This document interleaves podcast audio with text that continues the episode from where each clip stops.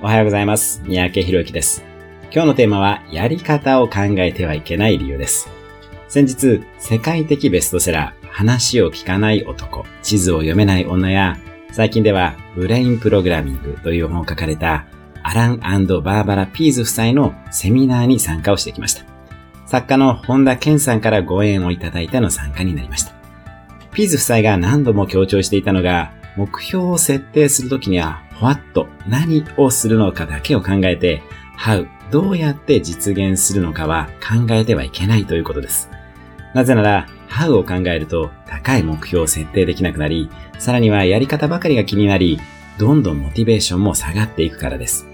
夢や目標を設定するときには、どうやってやったらいいかわかんないけど、とにかくこれを実現すると決めることが大切です。まず決めて方法論は後から考えましょう。